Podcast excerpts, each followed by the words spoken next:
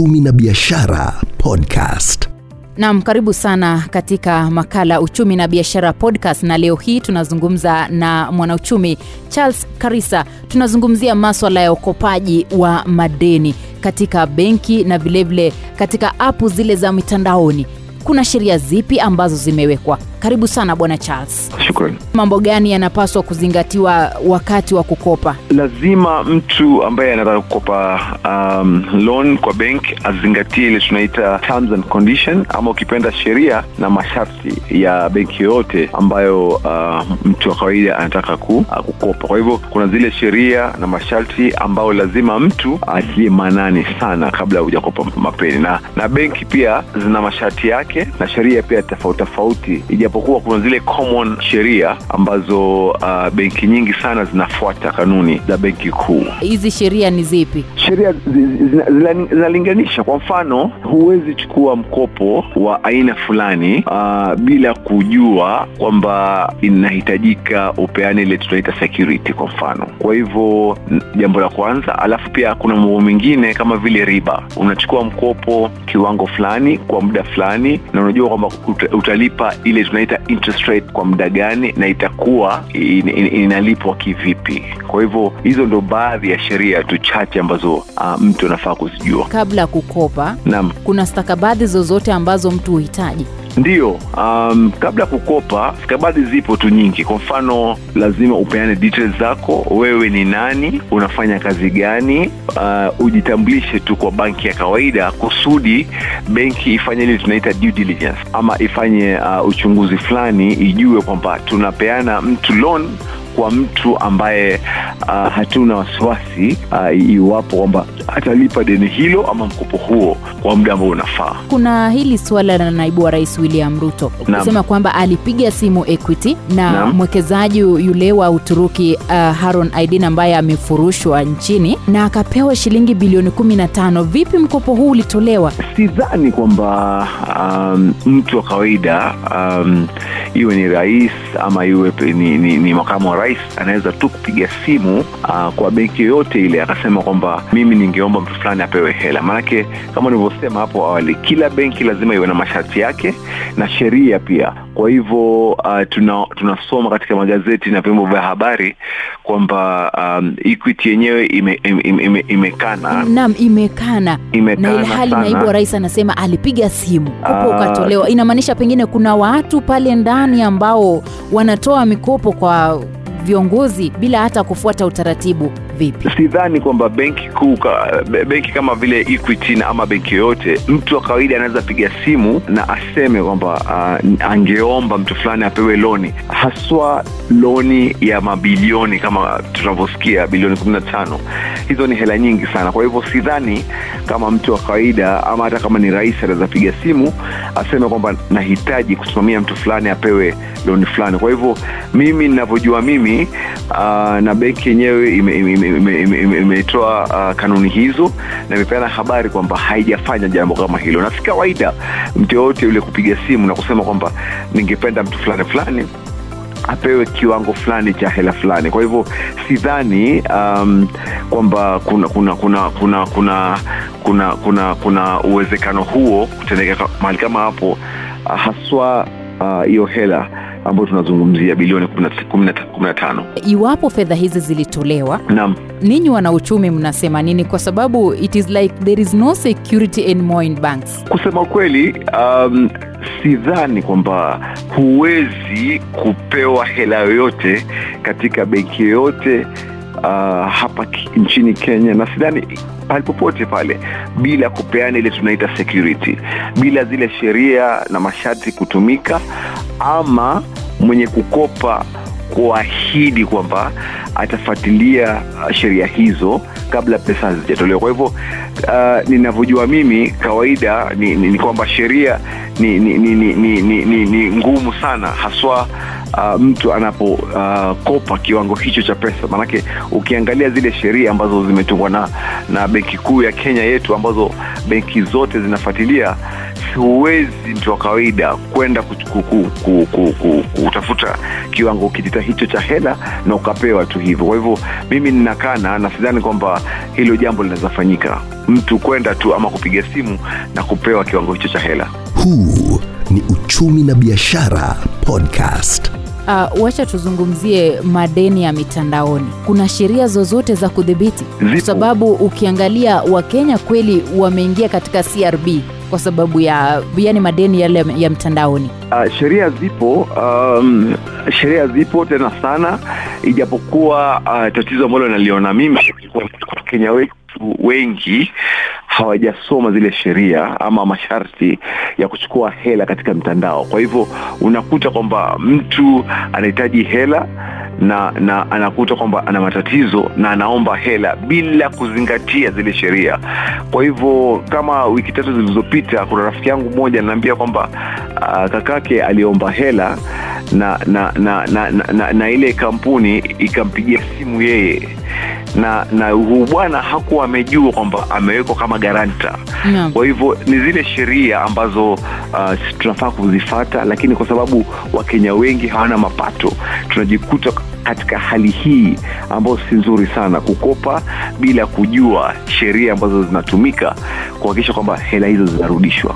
Umezungumzia pale kwa garanta kwa sababu mara nyingi hata mimi kuna siku nimewahi pigiwa simu kwamba ni mtu aliniweka kuwa garanta. Unashindwa, mbona msinipigie simu kwanza kabla mkubali kwamba mimi niwe garanta? sasa ndo hapo sasa unakuta kwamba uh, baadhi ya kampuni hizo ama mitandao hiyo hiyo pia haicommunicate kwa hivyo unakuta kawaida kama nilivyosema hapo awali lazima mtu apeane stakabadhi fulani. Kwa hivyo usipopeana zile hela ama usipolipa lile deni uh, ile kampuni inafaa kufata sheria gani? Kwa hivyo sheria zipo lakini kama tunavyosema hakuna ile tunaita uhasama ama education kwa mwananchi wa kawaida kwamba mimi ninakopa na kusudia kwamba nisipolipa lile deni nani atafatwa kulipa? Lazima kuwe na garanta maanake hakuna haja ama huwezi pata mkopo bila kupata ile tunaita security ya magaranta. Ni vigumu sana.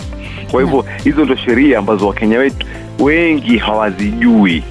Kwa hivyo tunajikuta kwamba tuko katika hali nyingine ambayo si ya kawaida ile hali ya desperation tunavyozungumza kwa hivyo unakopa hela na hujui zile hela utazilipa vipi na ile ma, yale masharti ha, hayazingatiwi inavyopaswa. Tukisalia tu pale mtandaoni hawa watu unapata umekopa pesa alafu mara mingi nime, nimesikia watu wakisema kwamba unapigiwa simu na several people Naam. alafu kisha ukiangalia kwa trukola Mm. kwamba unapata wengine wamejiita wezi u, yani wamejiita tu majina ovyo ovyo ile inaweza fanya u, yule mteja wao hata akose kuchukua ile simu kwa sababu mtu aki- akikupigia simu alafu inaleta jina mwizi uta, mm. utachukua vipi ile simu unajua kama nilivyosema ni kwamba ukikopa hela zozote zile kwa mitandao ama kwa benki mali popote pale lazima uzingatie zile sheria ambazo zinafatwa kwa hivyo sisi kama wakenya wengi sisi hatujui zile sheria zinasema vipi. Na utapata kwamba kwa sababu wakenya hawana namna kifedha hawana uh, ajira unakuta kwamba wanaingilia katika tabia ambazo si nzuri sana kwa sababu uh, we live in a, in, in, a desperate situation economically. Na, na, na unakuta kwamba ni vizuri kabla mtu kujiingiza kwa madeni ama kukopa deni ujue zile sheria ni zipi masharti ni yapi kusudi jambo kama hilo lisitokee kwa hivyo unakuta kwamba wakenya wengi wanachukua advantage kwamba sisi hatujui sheria na hatujui uh, vile ambavyo tunafaa kujua kuhusu mambo na madeni na, na, na sheria ambazo zinakabidhi mikopo kama hiyo Huu ni Uchumi na Biashara Podcast. Serikali ilidhibiti zile apps za kutoa pesa mikopo mitandaoni kwamba huwezi tu kuwasilisha jina la mtu katika crb pengine wako na sheria nyingine? Sheria zipo maanake uh, kama vile ulivyosema uh, bwana gavana um, nakumbuka benki kuu ilipeana statement um, hapo awali nadhani miezi michache iliyopita uh, ikasema kwamba sheria zipo na ndo maanake wanapewa leseni ya kupeana mikopo katika nchi hii na wananchi wa kawaida na mtu yoyote yule anaweza kukopa. Lakini sasa kumpigia mtu simu ama kumpigia yule garanta uh, kumharas ama kumuuliza kuhusu loan kama hizo si sheria maanake ukiangalia zile uh, sheria zi, ziwepo ama ama yale masharti yawepo hayazungumzi kwamba mimi ikiwa garanta lazima nipigiwe simu wakati wowote ule nahakikisha kwamba pesa zinape na lazima mimi nijulishwe kabla yule mwenyewe kuchukua hela ama kuchukua mikopo. Yule garanta lazima ajulishwe. Maanake sheria inasema hivyo.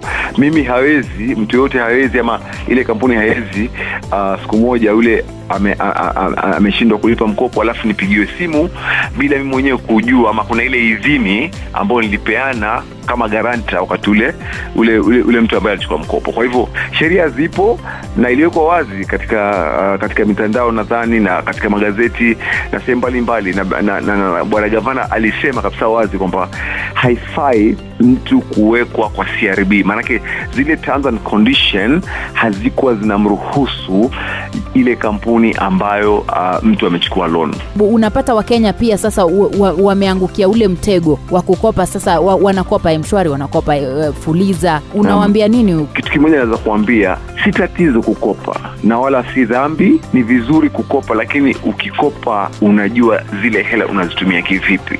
Je ninakopa hela ni nijisaidie ni, ni, ni, ni kula nyumbani ama ninakopa kusudi nifanye biashara moja mbili tatu ili nipate faida na kuwa na uwezo wa kurudisha zile hela katika uh, uh, zile kampuni za, za mshwari ama fuliza. Kwa hivyo kitu muhimu ambacho naweza kuambia wakenya ni kwamba ni vizuri kukopa lakini ujiulize je ninakopa hizi hela ama deni?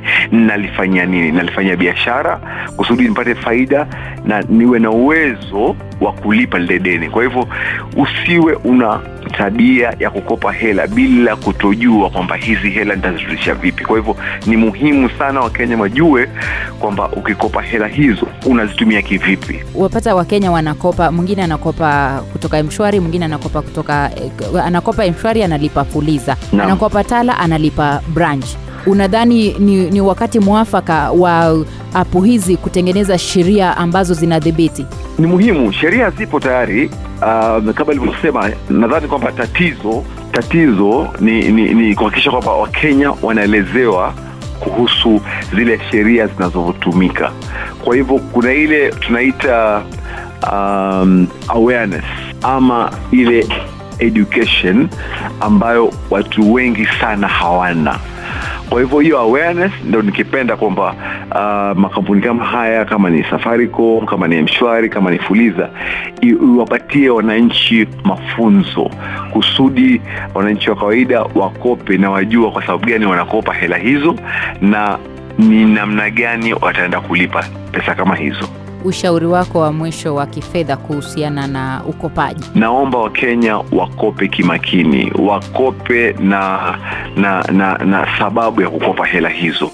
Uh, ukiwa unakopa ni vizuri kuna matatizo ama changamoto mbalimbali lakini tujiulize je tunakopa hizi hela tufanyie nini?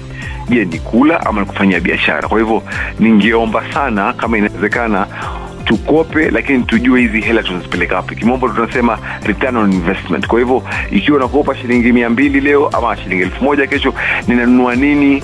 Niuze nipate faida gani kusudi niwe kuna ule urahisi wa kurudisha pesa, kama zile. Kwa hivyo hayo ndo ma, ma, maono yangu kuhusu uh, ukopaji wa hela kwa wakenya. Nam asante sana charles karisa mwanauchumi na vilevile mshauri wa kifedha. Jina langu ni este kiron kwa makala uchumi na biashara podcast. Huu ni uchumi na biashara podcast